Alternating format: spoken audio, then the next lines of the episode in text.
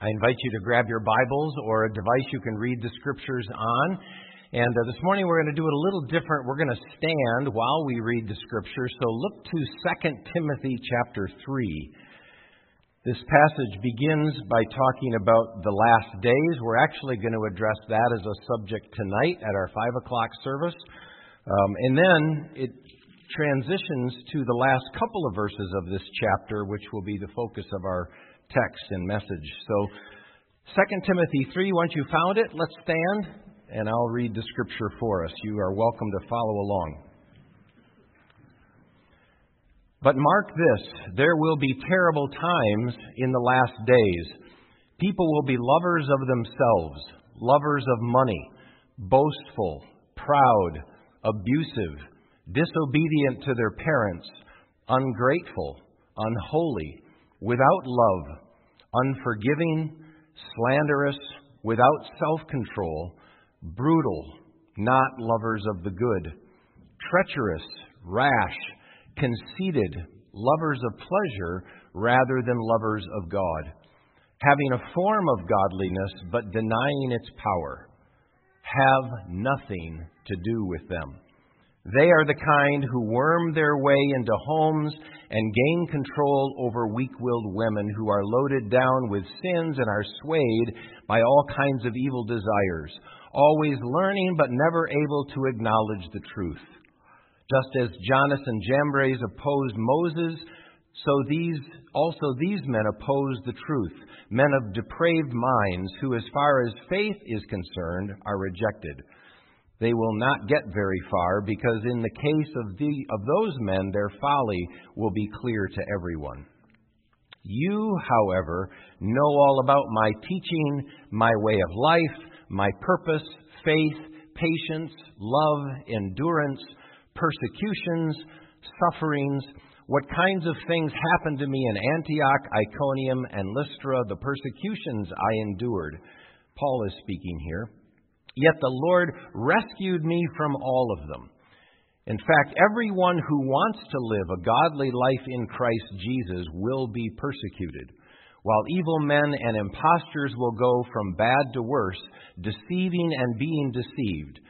But as for you, continue in what you have learned and have become convinced of, because you know those from whom you learned it and how from infancy you have known the Holy Scriptures, which are able to make you wise for salvation through faith in Christ Jesus. All Scripture is God breathed and is useful for teaching, rebuking, correcting, and training in righteousness, so that the man of God may be thoroughly equipped for every good work. The Word of God. You may be seated.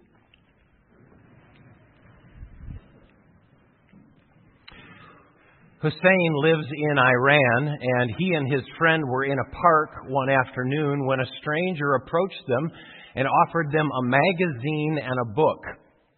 They looked at this magazine. It was a Christian publication that was a, reviewed movies, one of which they were interested in seeing. But the fact that it was a Christian publication made them nervous. And then they looked at the book that was given to them and they discovered it was a Bible which was illegal for them to have. That made them very nervous. So they threw both of those things away after the man left, but later that night Hussein had a dream about children eating a book, but the book looked very similar to the Bible. About a week later, his brother, Hussein's brother, came home with a Bible.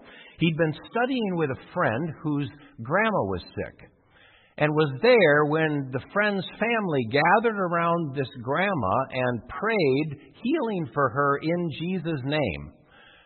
And the grandmother got well. And Hussein's brother was astounded.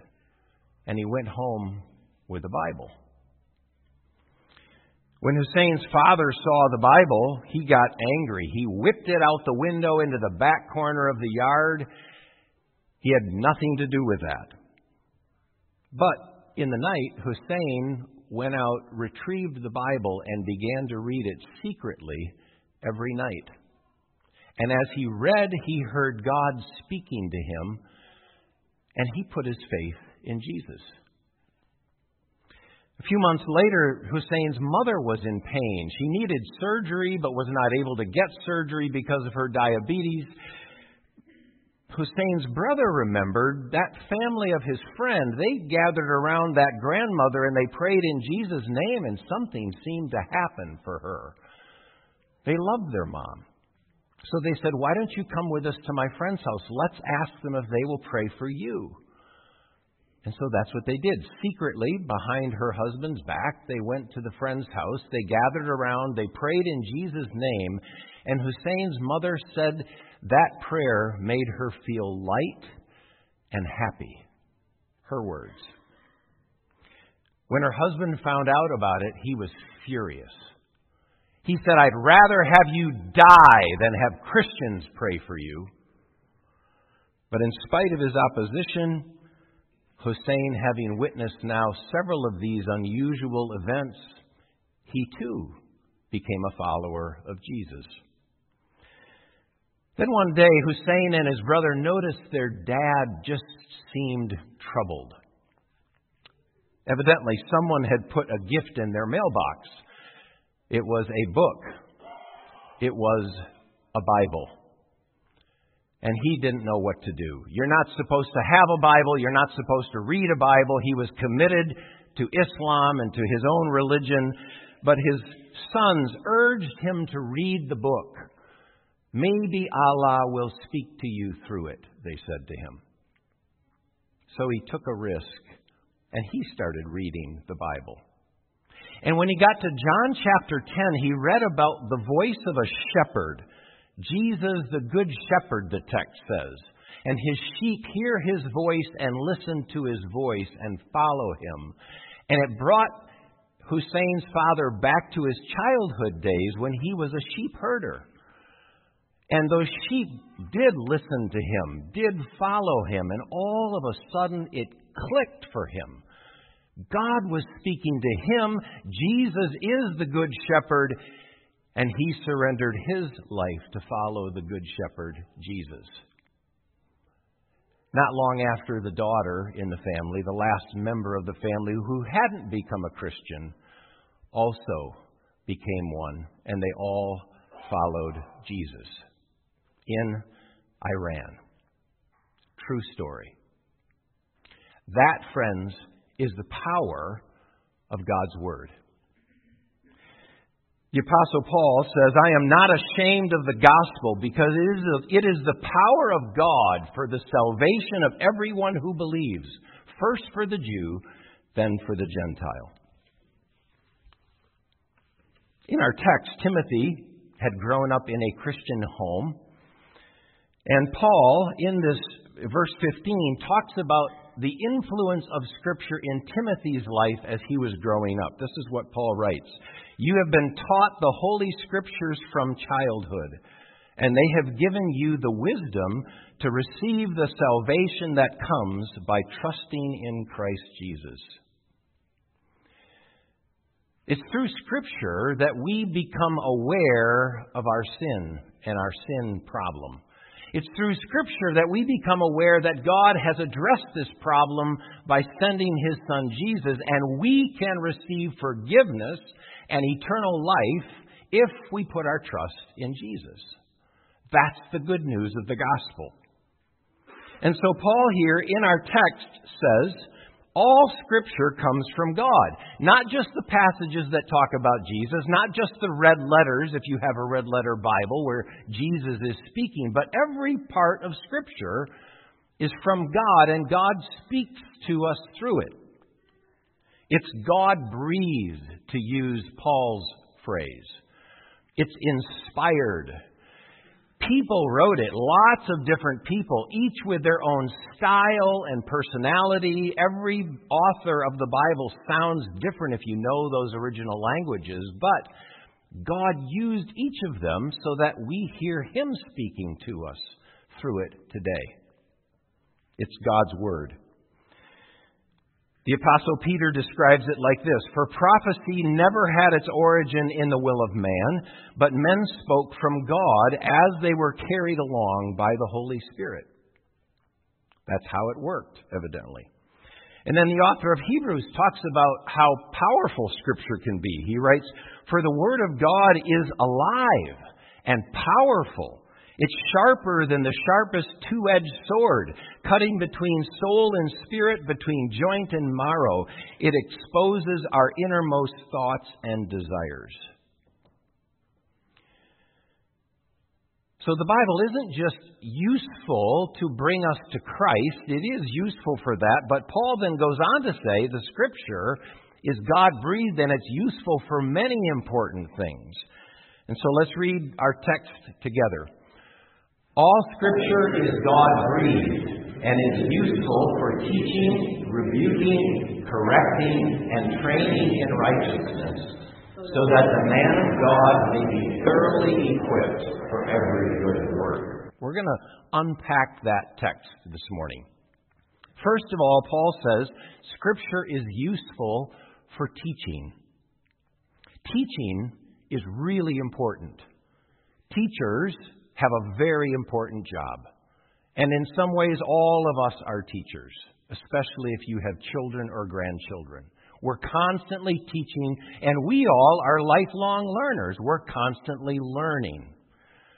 But not every teaching is good or true. Not every perspective is in line with what the Scripture says. So it takes some discernment as we learn. Is this from God or is this from another source? Does it contradict what God says in Scripture? So, for example, let's say a student goes to a public university and there is exposed to a, a, a, thought known as social Marxism. That's a very widespread ideology today, taught by many, many professors in many institutions. Cultural Marxism. Marxism, from Karl Marx, was always about the oppressor who owned the businesses and the means of production. They oppressed the workers and you had to be on the side of the workers. So it's turned into a cultural Marxism today where anybody who is oppressed in any way, anyone who would be considered a victim, we must always take their side. That's the indoctrination in many, many places today. Is that true? Is that from the perspective of Scripture? Is a question every Christ follower needs to ask. Well, it leads to certain sorts of beliefs. So, some believe women have been oppressed for centuries by men. Terrible thing.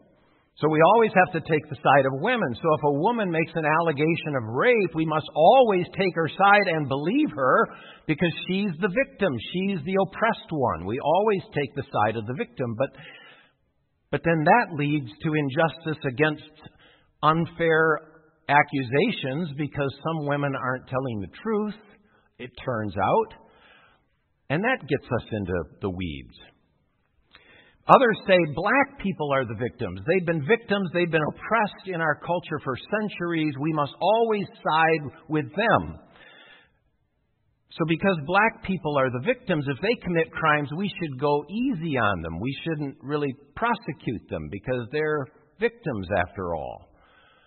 But when that happens, then all of a sudden communities, many of them African American communities, become rife with crime and, and other sorts of injustices. It becomes a miserable place to live in those places because this ideology is working its way out into real life.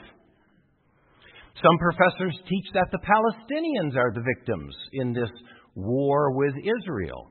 They've been oppressed for a long time. So we must take their side. And then all of a sudden we see thousands of students marching, protesting because they want to take the side not just of the Palestinians, which would be one thing, but they're taking the side of Hamas, the terrorist leaders of the Palestinian people, who justify the butchering of children and the raping of women simply because they're Israelis and they're the oppressors. It fits the worldview but it leads to horrible atrocities. It's a worldview, it's a teaching that doesn't root itself in the truth of Scripture. And it, re- it, it, it works its way into real life in horrible ways that everyone is aghast at, but no one really figures out why this has happened. It's because of teaching. Teaching is important. The Bible says we need to know the truth. We need to walk in the truth. That's the important thing. And we find truth where? We find truth in the Scriptures. The Bible says what's right is right and what's wrong is wrong. It never really addresses whether you're a victim or not, or whether you're oppressed or not, and then whether it's more true or less true. It's always true. And so we're supposed to live that way. That's a little bit different perspective. Jesus said, If you truly are my disciples, if you remain faithful, you are truly my disciples if you remain faithful to my teachings. And you will know the truth, and the truth will set you free. But then we have to be humble enough to admit maybe we're not right. Maybe we're not correct about a particular belief or opinion that we hold. How do you know if you're right or not right? Scripture? Conversation with godly people, perhaps? There's a discernment process that we can use. But that's what our text says, too. Let's read this together. All Scripture is inspired by God and is useful to teach us what is true and to make us realize what is wrong in our lives. It corrects us when we are wrong and teaches us to do what is right. Because the truth is, there are times when we need correction. When your child is learning their uh, math tables and they say 2 plus 2 is 5, Daddy, you say, no, 2 plus 2 is 4. They need to be corrected, that there's a truth there that's important. Math isn't an, an opinion, it, it, it's either right or it's not right. So we need to be corrected. Correction, according to Scripture, is, isn't just pointing out where we're wrong, but it's pointing us to the truth, pointing us to what is right.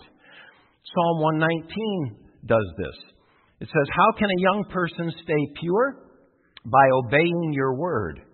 I've tried hard to find you. Don't let me wander from your commands. I've hidden your word in my heart that I might not sin against you.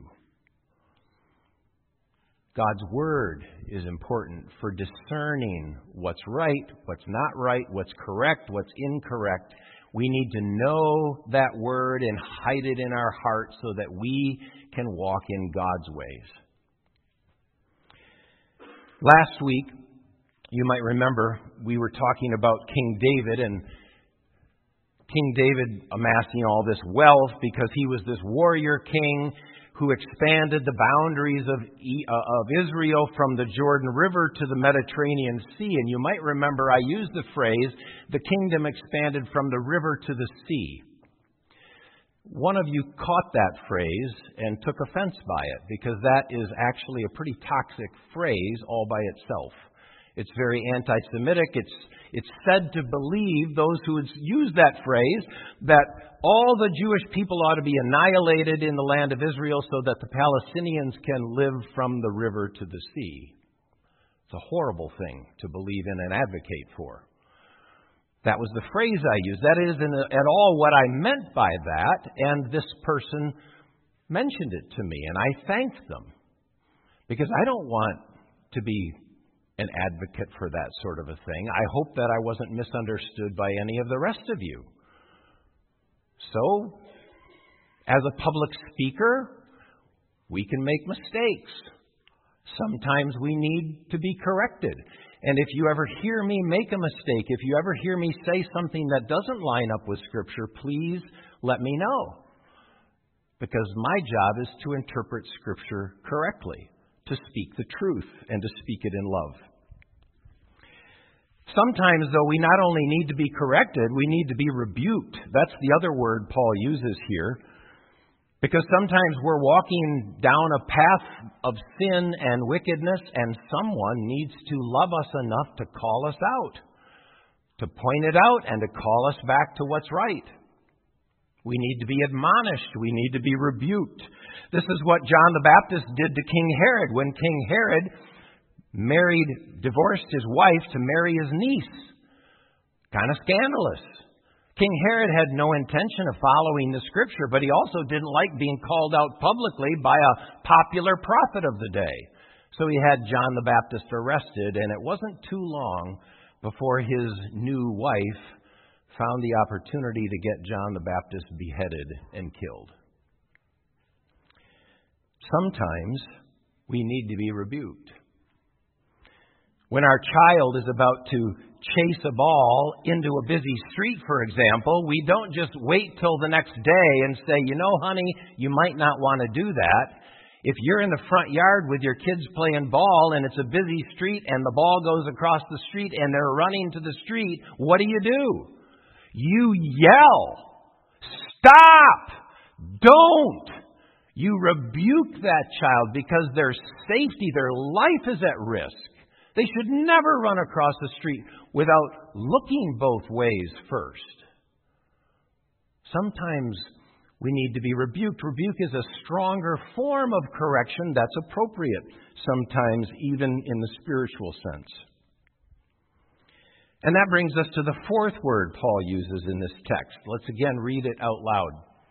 All Scripture is God breathed and is useful for teaching, rebuking, correcting, and training in righteousness, so that the man of God may be thoroughly equipped for every good work. When someone's serious about losing weight, it often requires them to get on some sort of weight loss regimen with tracking calories, eating less calories, exercising more, those sorts of things are often a part of those training regimens. The same thing is needed by those who want to follow Jesus. We need a training regimen that helps us over time become more like Jesus, that helps us meet our goals. We need a spiritual training regimen, and that, excuse me, always includes Scripture. We need to retrain our minds to think what is true and right and good, not just what the world tells us to think about or pursue. We need our values, our desires, our thoughts, our will. All of it has to be retrained and recalibrated to match what the Lord says in His Word. So Paul says this don't copy the behavior and customs of this world. But let God transform you into a new person by changing the way you think. Then you will learn to know God's will for you, which is good and pleasing and perfect. We don't just drift into becoming a lifelong follower of Jesus. It doesn't just happen without any effort. It takes great effort, great intentionality, and a spiritual training regimen. And so, at Hillcrest, in all of our discipleship ministries, we use a scheme like this. It's called the Stop, Look, Listen, Respond method. There are sheets just like this at the Welcome Center. You can help yourself. But it's a simple thing. You don't need the sheet to do it. You just need to remember those four things. First thing is you stop and you say, Where is my heart today? It's a reflective question. Where am I at with God? What's going on? And then the next one is look. So you take a piece of Scripture. It might just be a single verse, or it might be a passage. And then you you say, God, what are you drawing me to? What words out of this verse or passage are standing out to me? What are you drawing my focus into? And then it, you listen. Lord, what is your thought for me today from your word? What is God saying to you through those highlighted words? And then the last one is to respond. Lord, what do I need to talk to you about? Or what are you asking me to do? Because being a follower of Jesus isn't just about learning more information, it's about being equipped to live this life that God wants us to live. Our text reminds us it's so that we can be equipped to do the good things that God wants us to do. We are God's people, equipped to do His work.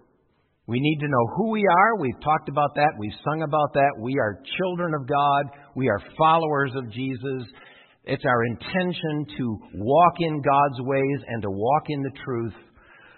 And, and when we do that, God often will call us to be a godly influence in the lives of those around us, in the lives of our kids, in the lives of our grandkids. Sometimes those closest to us are the most challenging because they can irritate us the most.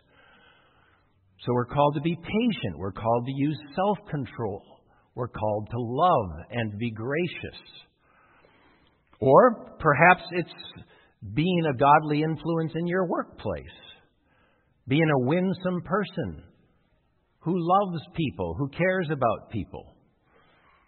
Maybe it's praying for your neighbors. Maybe you have people who live nearby who don't go to church and don't know Jesus and don't seem very interested. So then you want to get to know them and you want to build a relationship with the hope of maybe they might come to church with you or you might have the opportunity to share your faith story with them. But all of it involves being the salt of the earth, being the light of the world, being God's people called to do His things. Because God has some things He wants you to do this week. I wonder what they are.